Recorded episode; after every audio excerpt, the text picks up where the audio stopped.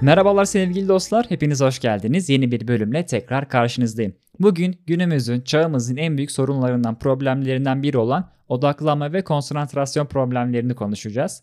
Bu önemli. Niye önemli? Ben öğrenciyim. Sizler, beni takip edenler de genelde öğrenci kitlesi. Daha doğrusu böyle yaşı yirmi yirmi beş, on sekiz yirmi beş yaş aralığında olan kitlemiz var burada. Ve bana gelen sorulardan birisi bu. Ben masa başında otururken yeterince odaklanamıyorum. Uzun saatler çalışamıyorum. Bununla alakalı ne söyleyebilirsiniz? Bana gelen sorular bunlar. Dedim ki ben de bu konuyu biraz işleyeyim. Çünkü ben kendimin, benim odaklanma yeteneğimi seviyorum. Fakat bu süreye gelene kadar, bu yeteneği elde edene kadar ben de çok mücadele ettim. Tabii mükemmel değilim. Yani benim de zaman zaman odağım bozuluyor ve bazı şeylere yeterince odaklanamıyorum. Ben de bu yüzden odaklanma problemleri, bunun belirtileri ve bunun çözümüyle alakalı e, benim bildiğim ve uyguladığım bazı yöntemler var. Bunları size söylemek istiyorum. O halde dilerseniz başlayalım. Odaklanma sorununun başında benim gözlemlediğim ve aslında herkesin ortak kanısı olan düzensiz uyku ve düzensiz bir yaşam tarzı geliyor. Düzensiz uyku doğal olarak bizim güne yorgun ve dinlenememiş bir şekilde bizim güne başlamamıza neden olacaktır. Bu en büyük problemlerden birisi. İkinci problem şu: sosyal medya. Ben en büyük problemleri söylüyorum burada. Bir, uyku dedik, düzensiz uyku dedik. İki, sosyal medya. Sosyal medyanın odaklanma sorunundaki payının büyük olduğunu düşünüyorum. Çünkü artık biz böyle kısa videolarla hayatımızı döndürür olduk. yedi saniyede bir video tüketiyoruz. E doğal olarak bizim odaklanma problemimiz olur. Çünkü yedi saniyeden, yani bir dakikadan fazla, hani özetleyelim, bir dakikadan fazla videolara odaklanamıyoruz. Ben de mesela şu an bu problemi yaşayanlardan biriyim.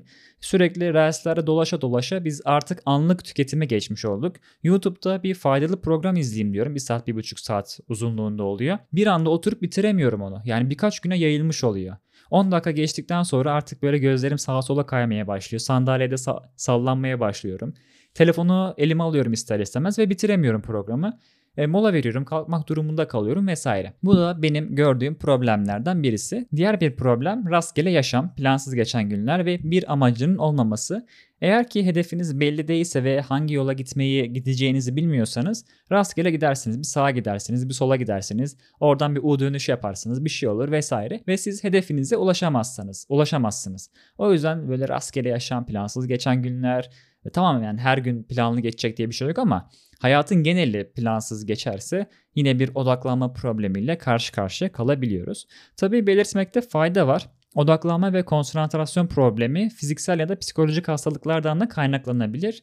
Bu yüzden de ben destek alınması gerektiğini de ifade etmek istiyorum. Mesela ne olabilir? Depresyon, kaygı bozukluğu olabilir psikolojik kısmında. Ya da fiziki olarak da hani diyabet, tansiyon hastasıysanız eğer bir profesyonel destek almanızı tavsiye ederim. Benim bu bahsettiklerim biraz daha genel ve çözülebilir şeyler. Peki bir odaklanma probleminin belirtileri neler? Yani tabii hissedersiniz, çalışırken ben ya odaklanamıyorum dersiniz. Benim gözlemlediğim, yani ya sende odaklanma problemi var sanki dediğim bazı noktalar var. Onlar da şunlar. Mesela sohbet ediyoruz karşındaki kişiyle. Beni dinleyemiyor. Yani konu ilgisini çekiyor ve beni seviyor. Yani aramız iyi. Fakat dinleyemiyor. İster istemez gözlerime bakamıyor, gözlerini kaçırıyor. Sürekli hareket ediyor. Yani hiperaktif gibi bir e, görüntü veriyor. Ya da bunun dışında bir işte sabit şekilde kalamıyor. Sürekli iş değiştiriyor. Mesela e, matematik testi çözerken birden canı sıkılıyor, odaklanamıyor. Hemen coğrafyaya geçebiliyor. Örnek veriyorum şu an. E, işlerini ertelemeye meyille, ya bunu kim yapacak falan der ve sürekli işlerini erteler. Erteleme konusunu zaten konuştuk. Yine burada odaklanma problemi bizim karşımıza çıkıyor. Bunlar da benim gördüğüm belirtiler. Peki nedenleri Nedenlerini konuştuk, belirtilerini konuştuk. Bunun çözümü nedir? Ona geçelim. Bir öğrenci veya iş insanı olduğunuzu düşünerek ve masa başında çalıştığınızı varsayarak söylüyorum. E, beni takip eden kitle on sekiz yirmi yedi yaş arası. Yani yüzde altmış oranında benim kitlemin içinde bulunduğu durum, konjüktör, işte neyse o olay o. Buna uygun çözüm önerileri vermek istiyorum size. Başta vurguladığım gibi düzenli uyku dostlar. Düzenli uyku önemli. Aynı saatte yatıyorsun, aynı saatte kalkıyorsun ve yatmadan en az iki saat önce elindeki telefonu ve bilgisayarı bırakıyorsun. Çünkü biz o mavi ekranlarla, o telefon ya da bilgisayar ekranlarıyla uyumaya başladığımız zaman bizdeki melatonin hormonunun salgılandığı en iyi zamanlarda, yani on bir ile iki ya da üç arası diye söyleniyor, biliyoruz. E bu sürelerde sen telefonu eline alırsan doğal olarak uykun bozuk olacak. Bozuk olarak başlayan uyku doğal olarak bozuk olarak devam edecek ve düzensiz bir uykuyla ya da sağlıksız bir uykuyla sen güne başlamış olacaksın. Uyku evrelerine dikkat etmek lazım. Mesela doksan dakikada bir her bir uyku evresini tamamlıyoruz. Bunu daha önce bahsettik, konuştuk. Eğer siz on ikide yatarsanız ve altıda kalkarsanız e, yanlış hatırlamıyorsam altı mıydı? doksanla çarparsak dörtü de altıyı tam hesaplayamadım şu an. altı uyku evresini tamamlamış olarak uyanmış olacaksınız. Tabi sabah kalktınız, sabah kalkarken de yani telefonu bıraktınız ya yatarken.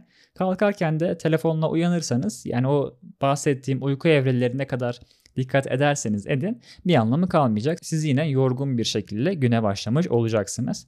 Sabah kalktığınızda egzersizlerinizi yapabilirsiniz. Açma germe hareketleri yapabilirsiniz. Bu sizin kan dolaşımınızı hızlandırır aynı zamanda ve güne iyi başlamış olursunuz. Bunlar da fiziki bir çözüm olarak söyleyebilirim. Sadece odaklanma olarak değil, genel bizim sağlıklı bir şekilde güne başlamamız için yapılması gereken benim tavsiye ettiğim olaylar. Sosyal medya detoksu yapmaya da özen gösterelim. Tabii detoks dediğimiz şey illa bir hafta olmak zorunda değil. Yani sen bir hafta sosyal medyayı bırak diye söylemiyorum. Gün içerisinde biz masa başında çalışırken üç dört saat çalışacağımızı varsayalım. üç dört saatte telefonu biz e, odanın dışına, özellikle odanın dışına bırakabiliriz. E, bunu mutlaka yapmanızı tavsiye ediyorum. E, benim odaklanma önündeki gördüğüm en büyük engellerden birisi bu. Hatta bu bende bile var.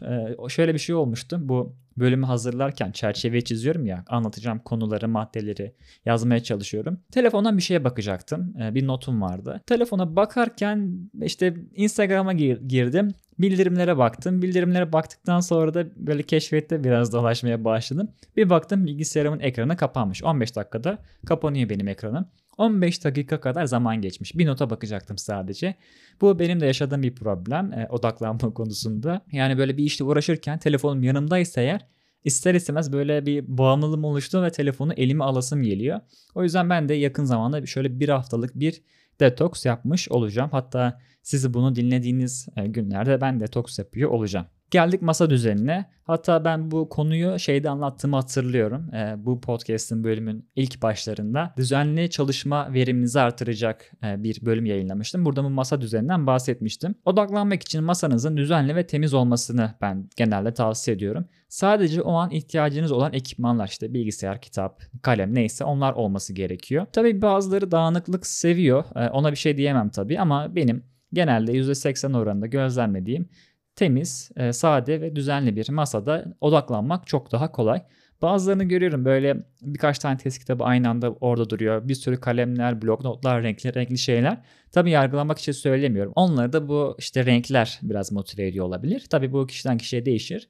Ben sadece benim odaklanma konusunda bana yardımcı olan şeylerden bahsetmiş oldum. Gelelim çalışma masamızın ya da çalışma ortamımızın ışık düzenine.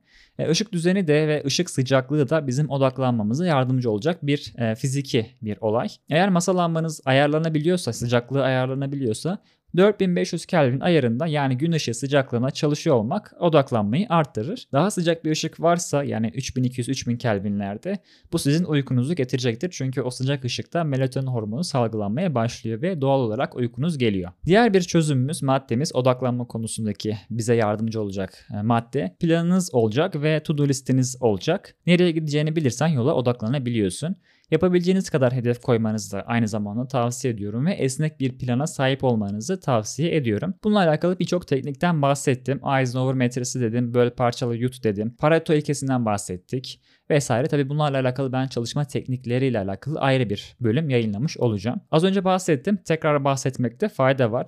Çalışırken telefonunuz lütfen masada olmasın arkadaşlar. Az önce bahsettim. Çalışıyordum, bölüme hazırlanıyordum ve ister istemez telefonu elime almış oldum. Eğer telefonla işiniz yoksa mutlaka dışarı koyun ki emin olun çok ciddi şekilde odaklanmanız artacaktır. Bildirimleri kapatın eğer telefon illa yanınızda olması gerekiyorsa, ya da rahatsız etme moduna alabilirsiniz.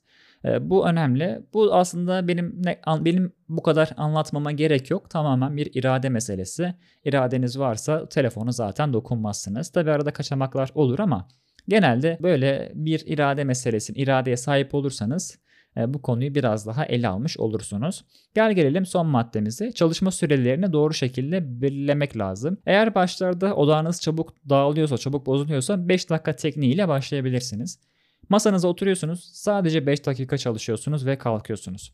Sonra tekrar gelip beş dakika oturuyorsunuz. Tabi zamanla bu on dakika on beş dakika kadar olacak. Sonra bu teknikten sonra Pomodoro tekniği ile çalışabilirsiniz. yirmi beş dakika çalış, beş dakika mola ver. Bu şekilde dört Pomodoro'yu bitir ve uzun bir ara ver. Yine uzun saatler çalışıyorsanız dahi mola vermenizi tavsiye ediyorum. Ben sevdiğim konulara odaklanırken tabi iki üç saat aralıksız çalışabiliyorum fakat bu yine zararlı. Yani bunu her zaman yapmamaya özen gösteriyorum. Genelde saat başı mola vermeye çalışıyorum ki zaten benim e, akıllı saatimde diyor ki İşte bir saat oturdun, ayağa kalkman lazım diyor. Ben de o zaman bırakıyorum çalışmamı ve ayağa kalkıyorum. Biraz yürüyüş yapıyorum. Açma germe hareketleri yapıyorum. Kaldığım yerden devam ediyorum. Evet dostlar, biz bu bölümde odaklanma problemlerini, belirtilerini ve çözümlerini konuştuk. Umarım siz de kendinize buradan bazı çözümler çıkartabilirsiniz ve bu bölümden sonra odaklanmanızı artırabilirsiniz. Haftaya görüşmek üzere. Teşekkür ediyorum dinlediğiniz için. Haftaya görüşmek üzere. Hoşça kalın.